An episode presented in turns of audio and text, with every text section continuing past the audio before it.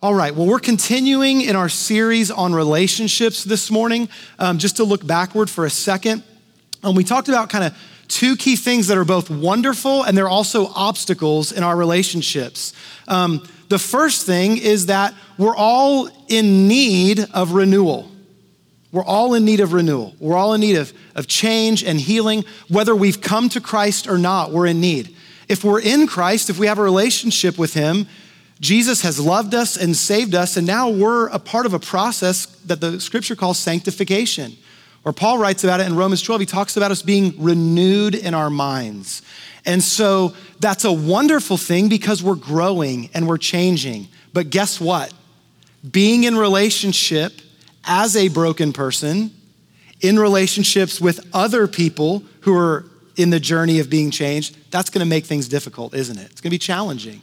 And so, and so yet God says it's important for us to be in relationship. But the second factor equally can contribute to challenges in relationships, and that's the fact that we're different. We're different. Like all of our dis- differences, some of our differences are sin based and it's just the struggles of life, but some of our differences are God given. They're beautiful and they're beneficial. And just in our diversity, it makes things challenging. But God calls us to embrace that diversity to celebrate it. And he says it's worth it for the body of Christ to come together, all looking a little bit different because we need one another. We're a part of a whole. And so that does make things challenging, but often we think, if we're not careful, we can associate um, certain challenges that we face in relationships thinking that's something the other person is doing wrong instead of realizing this might just be the unique challenges of being wired a little bit different. And so those are two challenges that we face, and yet God says this is good for you.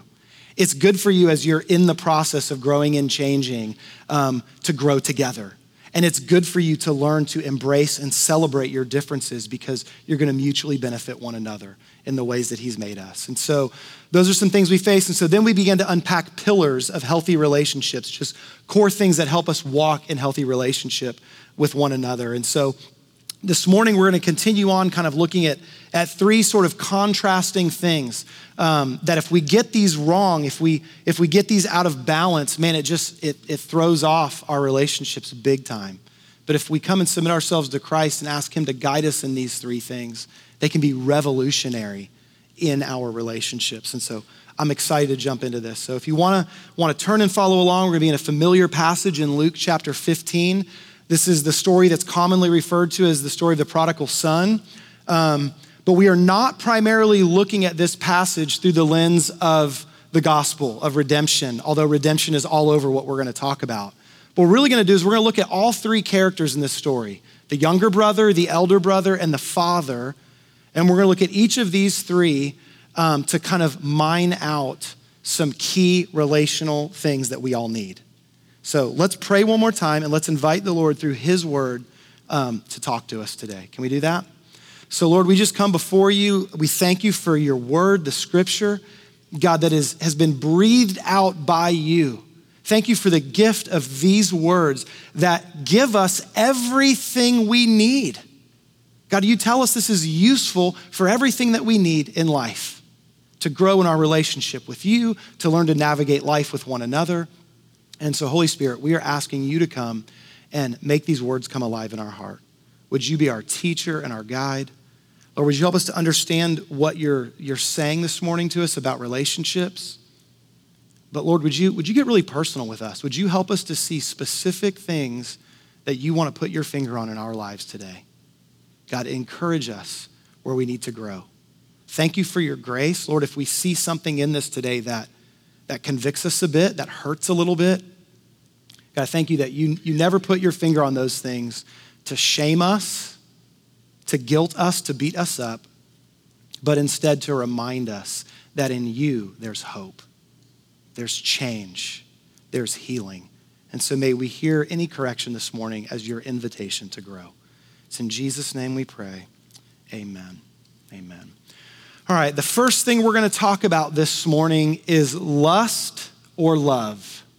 Lust or love.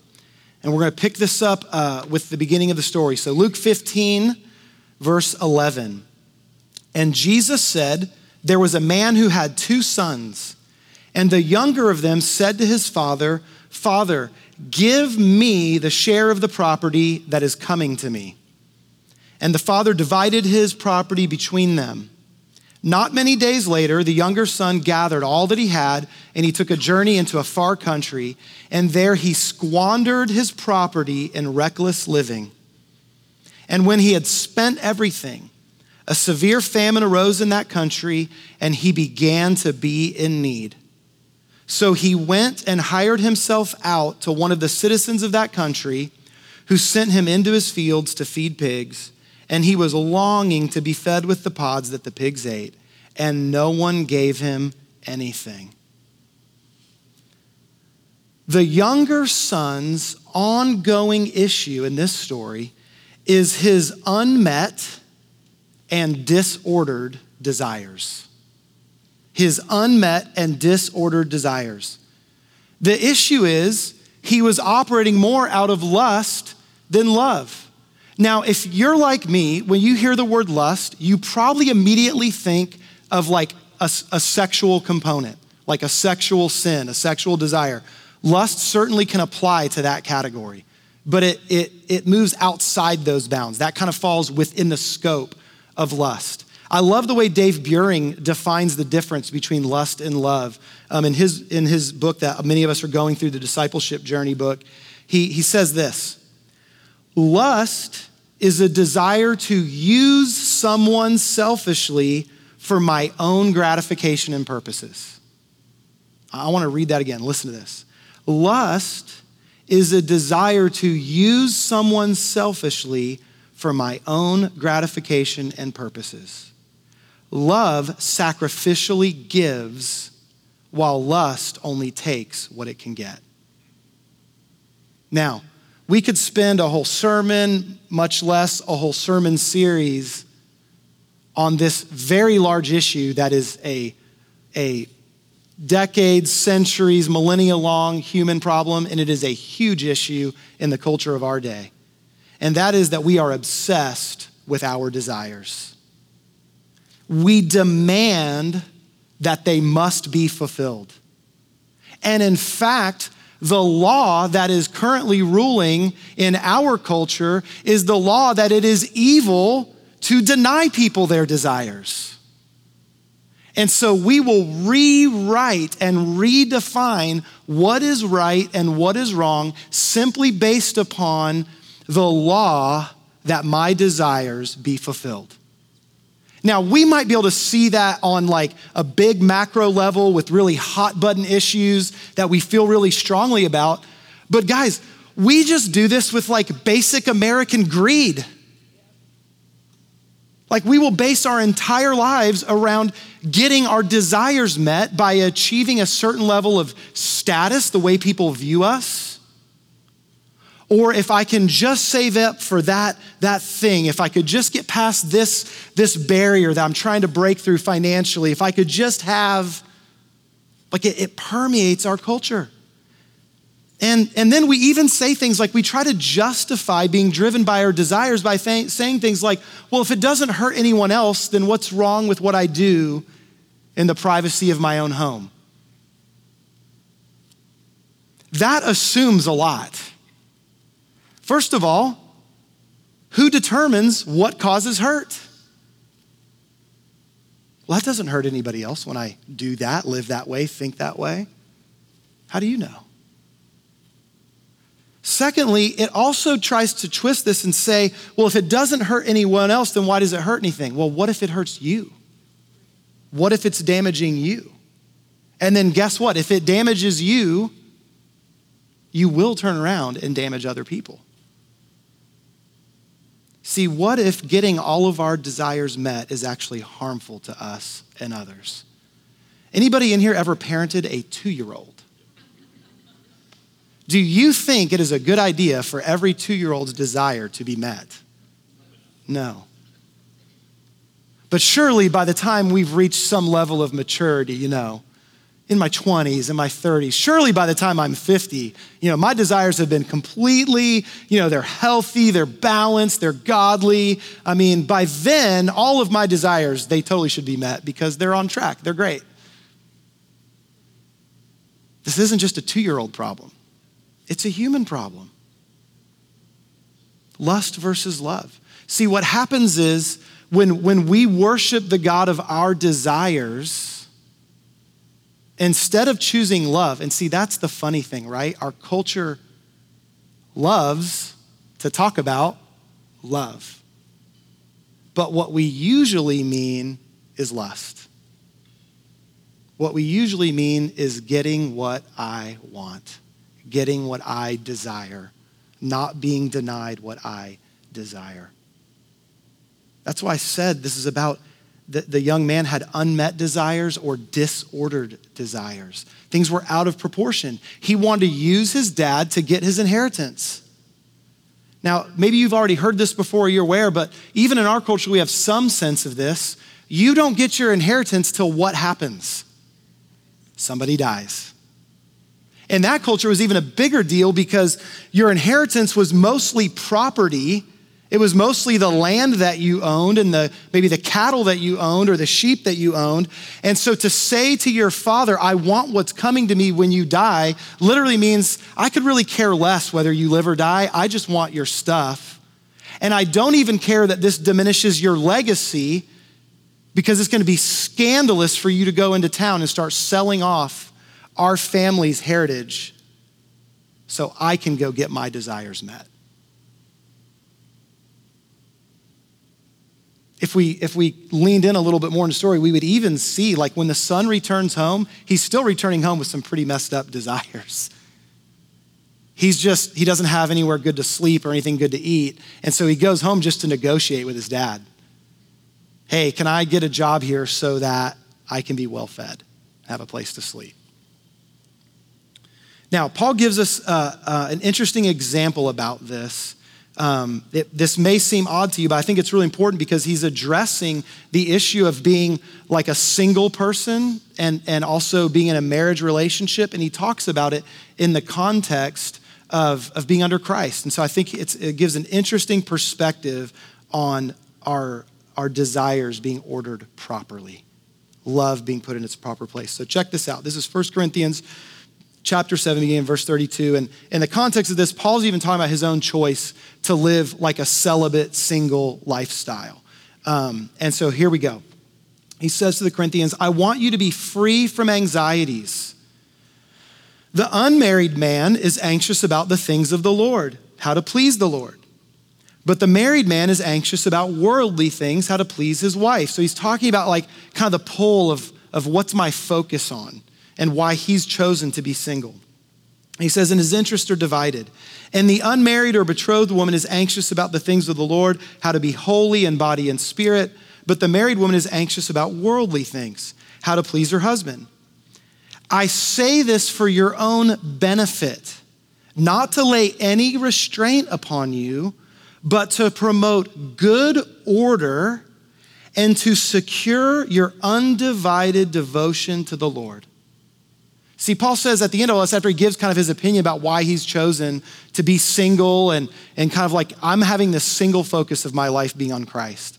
And from his perspective, he's going, Hey, I just feel like marriage, not that you can't honor God in that, but man, it, it there's a lot that goes into that and it would pull me away. But then at the end of it, he says, Listen, this really isn't about what's better. It's not about whether it's better to be single or better to be married. He said, The real point is for your benefit so that you can understand that things need to be in a proper, good order. That the real point is to be undivided in our devotion to Christ.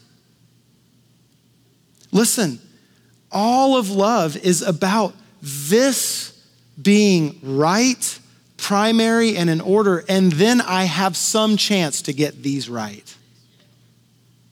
When we get this out of order, our natural inclination is to get what I can out of these relationships. How am I benefiting? What am I getting out of this?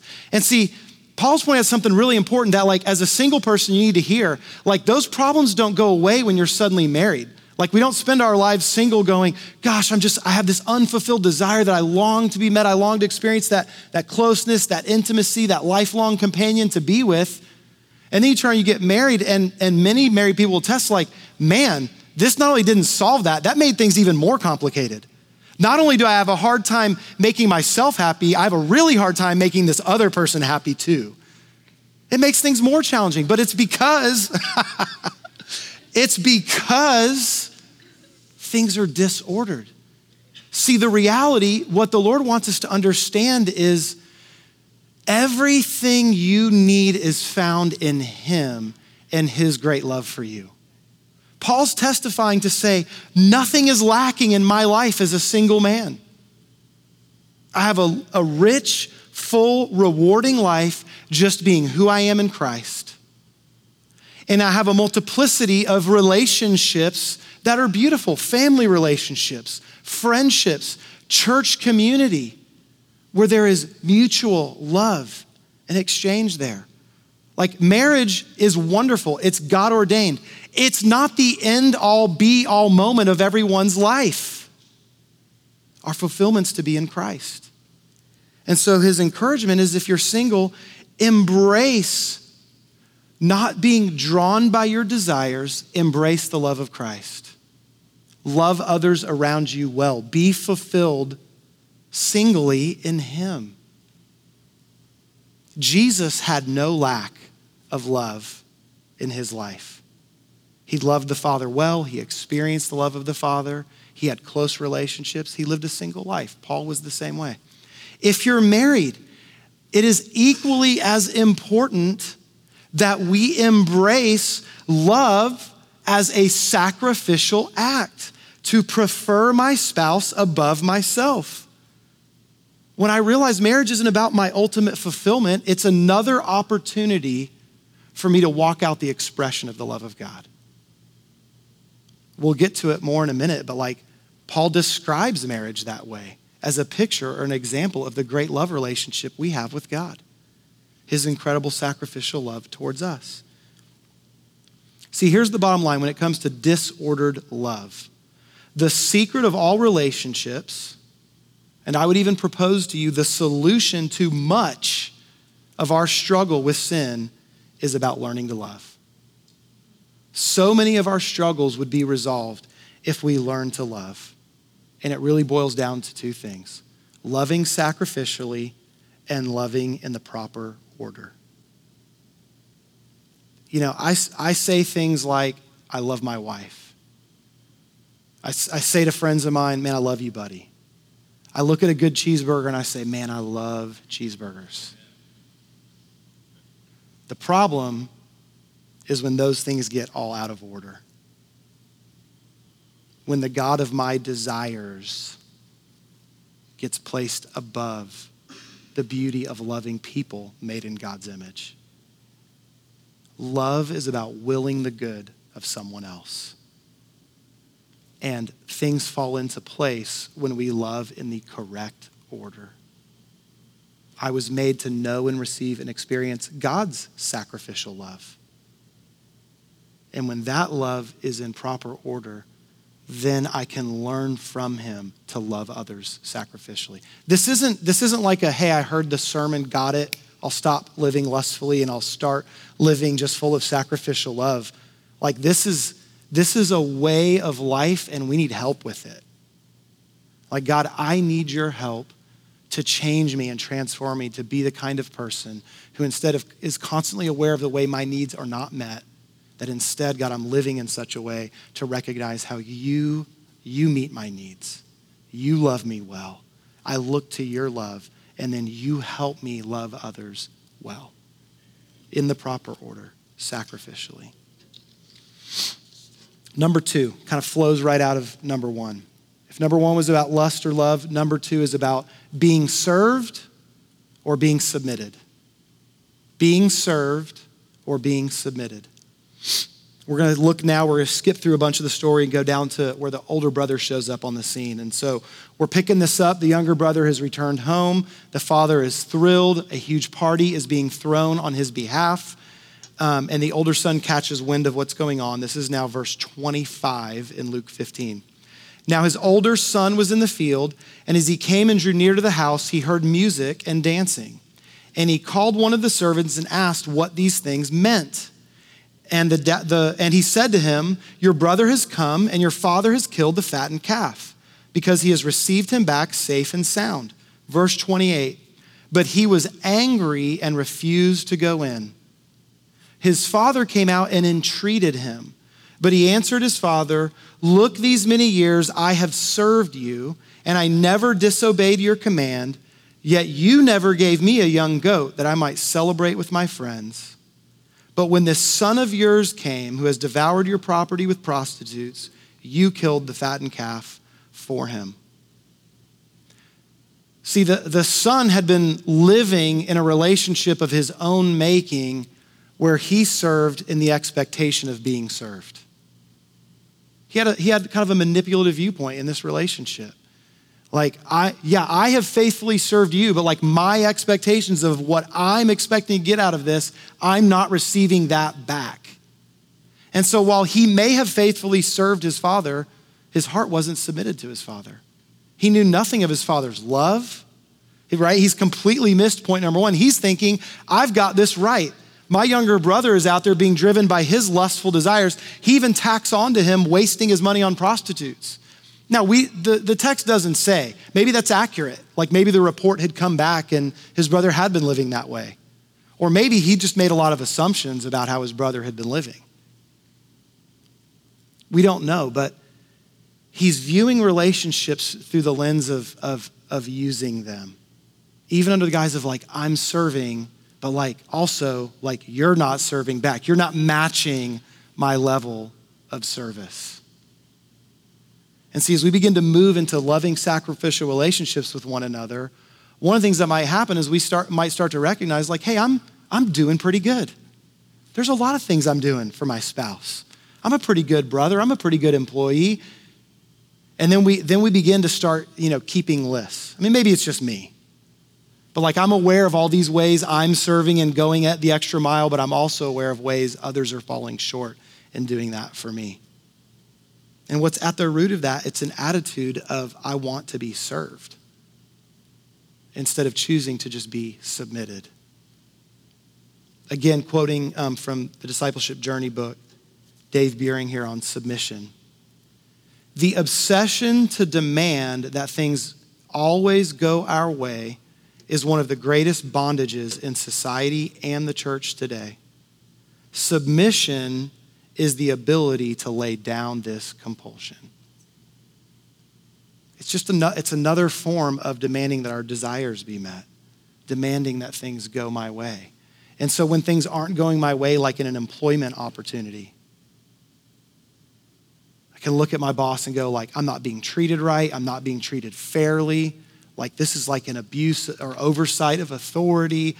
Somebody else is being preferred over me and just this demand to get our way. And then we justify all kinds of behaviors and attitudes that flow from that. But submission is the ability to lay that down. We see this perhaps in no bigger way than, than a really common passage that, that we know in Ephesians chapter 5. Paul's writing about marriage relationship. And he says in Ephesians 5 22 through 25, Wives, submit to your own husbands as to the Lord.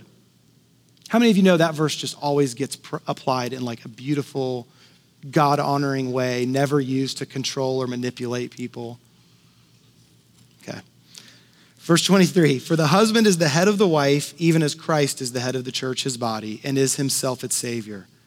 Now, as the church submits to Christ, so also wives should submit in everything to their husbands. Verse 25 Husbands, Love your wives as Christ loved the church and gave himself up for her. It's amazing how often we take these verses and we use them to control someone else or to justify our own behavior. We'll spend time arguing about well, what's Paul really saying here? Is he just promoting like husbands just having their thumbs on their wives and the wife is just the lowly submissive servant all the time? Is that what he's doing? And, and like we'll argue about what these mean instead of just coming to the table and going, what am I being asked by God to do? As a husband, I'm being asked to live in such a loving, sacrificial way like Christ did. Well, what did Christ do? He died. Or wives coming and going, Lord, like we all are called to submit to you, to your leadership, to your lordship. And so, what does it look like for me to humble myself and go, God, I'm going to submit in this relationship? See, if we read it properly, what we're going to see is, is Paul is painting a picture of a mutual relationship of love, of honor, of respect, of submission. It's a beautiful picture of two people laying down their life for the other. But it exposes the sin that's bubbling below the surface that looks to be served. My wife is not living up to her end of this bargain. My husband is not living up, and then we can justify then not doing our part. But the invitation is to submit. Now, the Bible describes um, all kinds of relationships where we're called to be submissive. This passage is in marriage. It's described regarding parenting, like kids submitting to their parents. The scripture talks about submitting to government and the officials that he's placed in authority over us. We're told to submit to employers and even to church leadership. Listen, friends, there is no doubt that there are abuses of authority. No doubt. But far too often, we are way too quick to assign abusive authority to give us the excuse to stop submitting to God ordained authority that He's placed in our life. The, the scripture makes some things really clear where something would be out of balance, out of order, unhealthy. And, and then there is opportunity to make a change but we're way too quick because we're not getting our way, we don't like the circumstances we find ourselves in, to justify what really is just a lack of submission to God ordained authority. And see, the problem is that's so permeated our lives and our culture's lives that this is how we treat God. There, there are things in Scripture still to this day that are challenging for me. There's things I look and go, man, it'd be so much easier if that wasn't in there. I would love it if just, God, could you just change that one? But the arguments we make about believing in God at all, or whether or not to believe the God of the scripture, is we put ourselves in the place of authority and say, he should be bowing down to what I say is right and wrong. So many problems would be solved if we just said, God, I may not understand this. I don't know where you're coming from here, but but you're God and I'm not. And so I'm going to submit to your direction, your leading, your authority. God, if you can help me get there, if you can give me some wisdom and some understanding, that would be great. At the very least, God, would you help me walk this out? This is hard. And watch the transformation that may take place. I've been reading a really powerful book the last couple weeks about, about this guy who um, uh, throughout his teenage and early 20 years um, was living a gay lifestyle and was actively like a gay activist. And without seeking it, looking for it, whatever, he had a radical encounter with Jesus. And he went through a years long journey of trying to understand who he was and how that played out with what's in Scripture. And it, it was a journey from, I can't unpack it all in one service. But what was powerful is, is every step of the way, God just began to invite him into this, this relationship with him. And at each step, it really just boiled down to this issue of submission. God, will I just submit this to you? Will I take your word at face value? Will I trust that you love me as I am with all these struggles and desires and everything else that you love me? And that you have a plan for my life. And so he just he just said, God, I will submit my life to you. And it was a process, it was a journey. I think he would even still say he's on a journey. But he just reached a point where he's like, God, this is who you are. This is what you say. And you have my best interest at heart. And you're God and I'm not. And he submitted his life. It was incredible to read. The book's called A War of Loves, if you want to check it out. Um, a powerful picture of this, of just choosing to say, God, instead of trying to justify myself to get what I want, will I submit my life into your hands? And then, Lord, these relationships that you put me in, where, where I'm called to be under the authority of another, God, as I submit to you, would you help me submit to this person?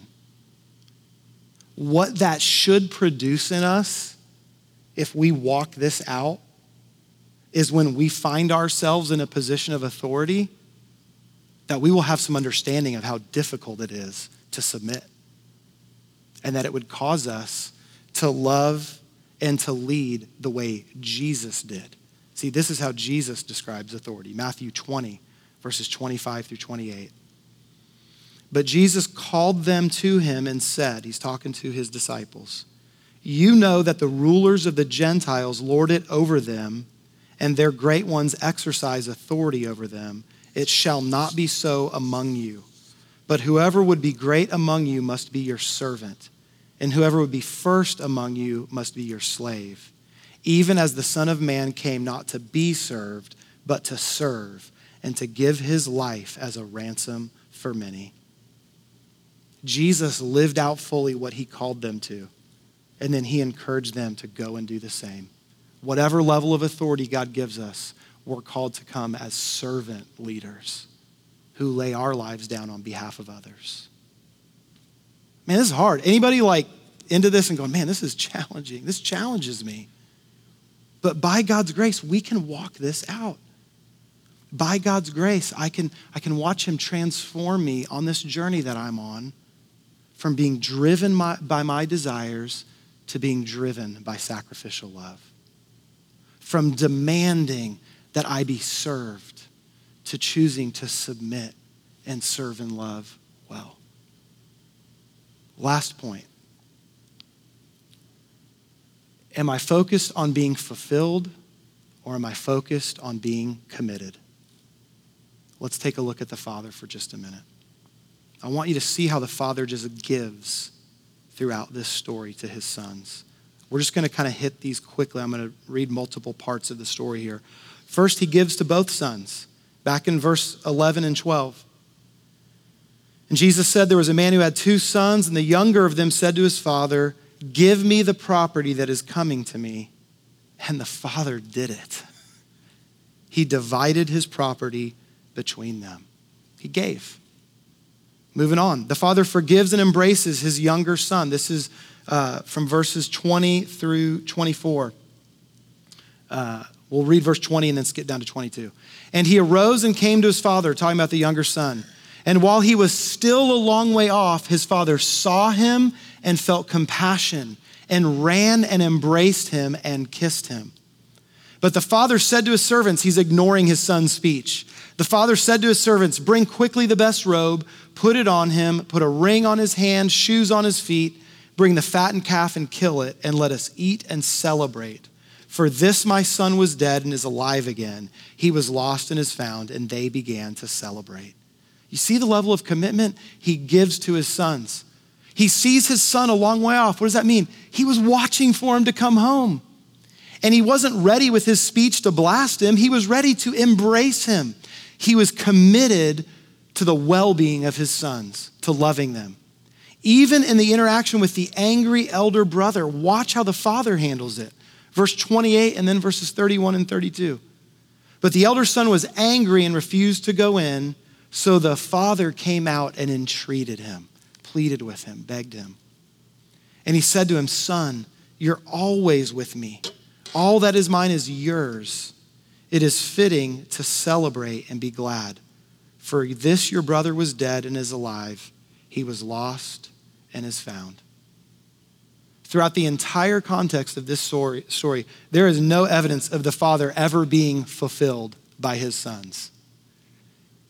Now, that doesn't mean it didn't ever get that way later, but in this story, there was never a moment where it's like, there's my, my boy, loving me well, loving his brother well, doing the right thing, making me proud. He was just in the position of being committed to love them well. He wasn't waiting to be fulfilled as a father by having these incredible sons. Far too often, we are looking for ultimate fulfillment through the relationships that we have with others. Instead of recognizing the relationship that we have with others is an opportunity to be committed to love them well. But see, if I haven't found ultimate fulfillment in Him, if I don't realize that that's where it comes from, then I'm going to be lost trying to find it in others. And see, this is how all of this stuff gets out of sort. Because if I'm trying to fulfill, find fulfillment in others, then my needs aren't getting met. I'm going to feel like I'm not being served. And then I'm going to justify living a lustful life and going and getting my desires met some other way. And we find ourselves justifying all kinds of broken ways of living because we haven't, we've got this backwards. We're looking to find fulfillment in relationships here instead of saying, this is about being committed. How can I be a committed and faithful friend? How can I just be committed in parenthood even when it just feels like exasperating, exhausting, hopeless at times? God's called me to be committed and faithful in that. Committed, not fulfilled. Couple verses here, and then we'll wrap things up. How can we move from living like these two sons to embracing the Father's way of love? I want you to check this out. This is from Philippians chapter 2. Paul's writing to the Philippians, and in verses 1 through 4, he says, So if there is any encouragement in Christ, any comfort from love, any participation in the Spirit, any affection and sympathy. So he says, if you're drawing those things from Christ, if you're getting encouragement, comfort, if you're participating in this relationship with the Spirit of God, then he says, verse 2, complete my joy by being of the same mind. Let the mind that is in Christ become our mind. Having the same love, being in full accord and of one mind, doing nothing from selfish ambition or vain conceit, but in humility count others more significant than ourselves. Let each of you look not only to his own interests, but also to the interests of others. Be committed to sacrificial love. How is this even possible? Thank God for the verses that follow. Verse 5 Have this mind among yourselves, which is yours in Christ Jesus, who, though he was in the form of God, did not count equality with God as a thing to be grasped, but he emptied himself by taking the form of a servant, by being born in the likeness of men, and being found in human form, he humbled himself by becoming obedient to the point of death, even death on the cross. Multiple times, right here in just Philippians 2, we see this phrase, in Christ. That phrase is used over 90 times in the New Testament. Those very simple to say two words are the key to the whole thing. There is something powerful, beautiful, necessary that is available to us to learn to love well, and it's found in Christ alone. It's found in only Him. He is the secret, being rooted and grounded in Christ. Paul goes on in Philippians 4 and describes this this way Philippians 4 11 through 13. Not that I am speaking of being in need, for I have learned in whatever situation I am to be content. I know how to be brought low, I know how to abound. In any and every circumstance, I've learned the secret of facing plenty and hunger, abundance and need. I can do all things through Christ who strengthens me. He's saying, I've just made a decision to rely upon Christ. This is earned. He said, I've walked all of these different hard roads, all of these different situations, and I've just learned in those situations to go, help. Like that's what he's saying. He's using his, you know, big Paul long sentences, big words. But he just boils down to, he, he says, I say help. God, on my own, I can't do this, but in you, it's possible. In you, all things are possible. And so, this is the beauty of just learning to rely upon Jesus. Friends, if we would realize when we find ourselves in these hard circumstances where my desires aren't being met, where, where I feel like I'm pouring out and I'm not receiving back, where I feel like I'm not finding fulfillment in my relationships in my life, to just step back and go, God, I need you. That actually the difficulty of loving in this relationship presents the very opportunity that helps me experience the love of God. God, this thing that is so hard right now, God, it's an opportunity to lean in and receive and experience your grace and your help in this situation. And so, step by step, moment by moment, little by little, we learn to rely on Him and we grow. I love, I love this quote by John Piper. I've loved it for years. You may, you may know it. He just simply says, God is most glorified in us when we are most satisfied in Him. Our, our sin, our flesh might tell us that we have all of these unmet desires, but the reality is there is a desire that sits behind all of that. And it's a desire that can only be met and only fulfilled in Christ. And He freely gives it. That's the good news. That's the gospel. He gives freely. I want to close with this verse 2 Corinthians 2 14 and 15.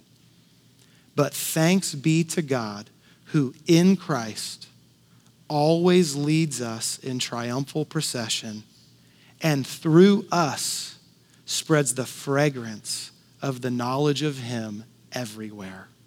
For we are the aroma of Christ to God among those who are being saved and among those who are perishing. The love that this world is looking for is in Christ. And because of who He is and what He has done for us, when we choose, imperfect as we will be, when we choose to rely upon Him every step of the way in our relationships, whether we realize it or not, we are carrying the fragrance of God's great love. And the church needs it, is what Paul's saying, and the world needs it. And we get to choose to share that with one another. And like the beauty of what Alex paused to note after Andrew shared his testimony is true. Andrew's no perfect guy. He'll be the first to tell you that but he loves Jesus. He loves his wife, and he loves his kids, and he's loved his parents, and he's loved his siblings. And even probably in ways that he'll never fully understand, at least this side of heaven, there was an aroma. And you know, you can only smell that good food cooking in the kitchen for so long before you got in and get, got to get a bite. I'm a notorious like sneak a bite before it makes it to the table.